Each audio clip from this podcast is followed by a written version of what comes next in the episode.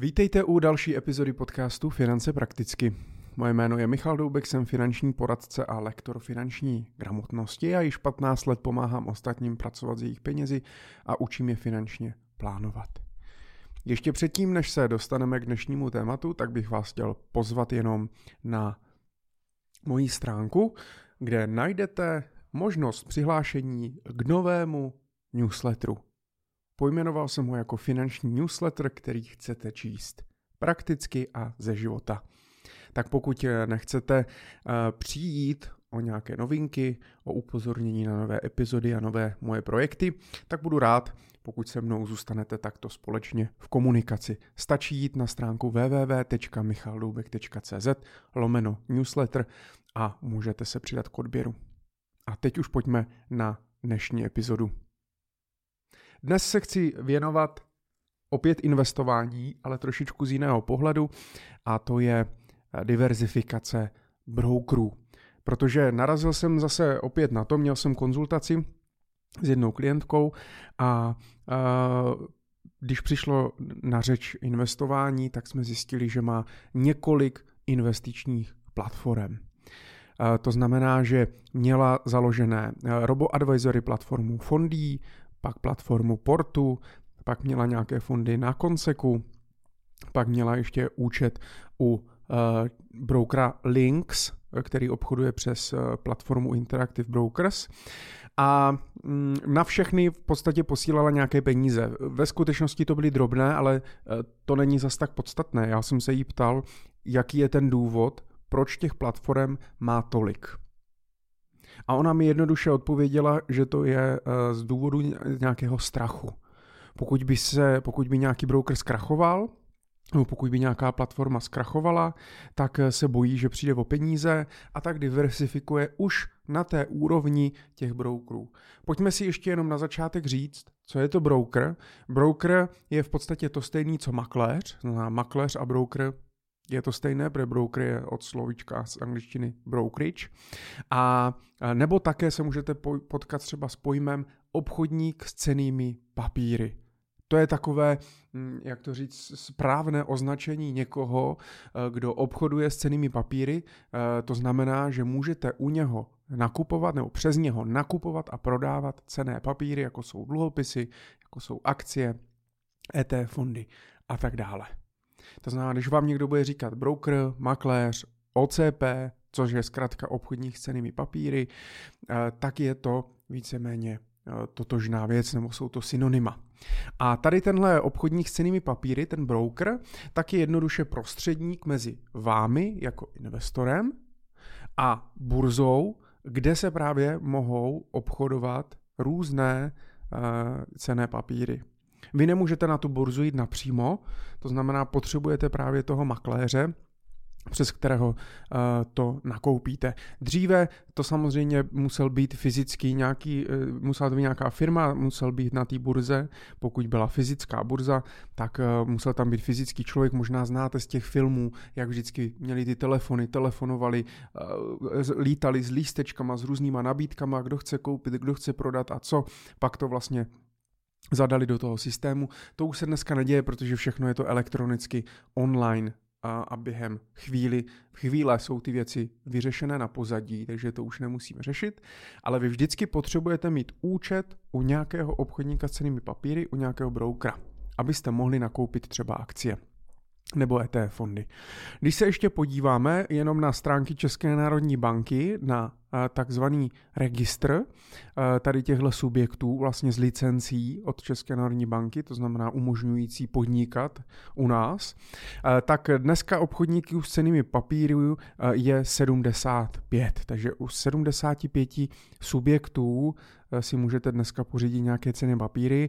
Některé z nich jsou samozřejmě pouze nějaké zahraniční pobočky, některé z nich třeba dělají pouze eh, firemní biznis nebo pro velké firmy, pro velké investory, takže eh, ty subjekty, se kterými se můžete potkat jako menší investor, je mnohem míň. Řekl bych, že jich může být třeba do 20, A samozřejmě pak si ale můžete založit i uh, nějaký účet u, brokera zahraničního, které má nějakou pobočku třeba v Evropské unii a ne konkrétně v České republice a můžete obchodovat přes něho. Vy si tam založíte účet, ten účet je na vaše jméno, na vaše rodné číslo, prostě na vás, vy jste tam jako identifikační osoba a pak na vaše jméno se nakupují ty cené papíry. Vy mu pouze dáváte pokyn, co chcete nakoupit, on to nějakým způsobem zadá, vyřídí ten pokyn a pak ty cené papíry v podstatě eviduje, když to zjednoduším, eviduje na vaše jméno a jsou prostě vaše. A lidé samozřejmě mají strach, co když takovýhle broker zkrachuje. A uh, já jsem v touhle epizodou chtěl hlavně upozornit na to, že ten strach nemusíte mít. Protože majetek uh, té společnosti, toho obchodníka s cenými papíry a váš majetek cených papírů je oddělený. To znamená, pokud by ta společnost udělala nějakou krpu, a jednoduše se dostala do finančních problémů, musela by zavřít krám, tak to neovlivní vaše cené papíry. Ty jsou evidované bokem, ještě jsou evidovány samozřejmě, nebo kontroluje to nějaký depozitář, což e, bývá velká banka, která kontroluje veškeré tady ty transakce a ty cené papíry. A e, jediné, s čím se e, budete potkávat, je, že to může chvíli trvat. To znamená, pokud ten broker se dostane do problému, bude se nějak třeba vyšetřovat a, a tak dále, tak e, nebo se dostane do insolvence a bude se to řešit, tak samozřejmě může nějakou dobu trvat, než se dostanete k těm ceným papírům. Já s tím nemám osobní zkušenost a doufám, že ji nikdy mít nebudu. Určitě je dobré už jenom kvůli tomuto a snížení tohoto rizika je vybrat brokery, které jsou prověřené, mají větší historii, mají dobrou kapitálovou bilanci a jsou prostě z nějaké silné finanční skupiny, ideálně třeba i obchodující se na burze. A e, to znamená, že jediný, ten problém, který může být, je e, ten čas. Ale k těm ceným papírům se dostanete a následně ty cené papíry si vezmete a prostě převedete k jinému brokerovi, k jinému makléři, a uh, budete pokračovat dál. To znamená, pokud si koupíte akcí Apple, tak ta nikam nezmizí tím krachem toho broukra a nemusíte mít o ní strach. Jednoduše se převede někam jinam a bude se pokračovat dál.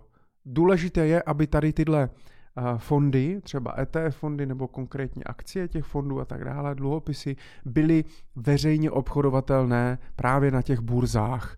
Což je ten rozdíl právě mezi třeba ETF, Exchange Traded Funds, burzovně obchodovanými fondy a klasickými otevřenými podílovými fondy, které nakupujeme přes investiční společnost. Tam nehrozí, že by o ty peníze jsme přišli, ale pokud ta společnost zkrachuje, ten fond už nebude nějakým způsobem provozovat a tak dále, tak se musí vyřešit, že nějaká jiná společnost ten fond převezme, nebo se odprodají ty aktiva, vím, vyplatí peníze a tak dále. Ten princip je trošku, eh, trošku jiný. Ale pokud máte burzovně obchodované cené papíry, nemusíte mít vůbec strach. To je základní myšlenka a uh, proto se nemusíte obávat toho, když eh, váš broker zkrachuje a určitě nemusíte diverzifikovat na úrovni těch brokerů.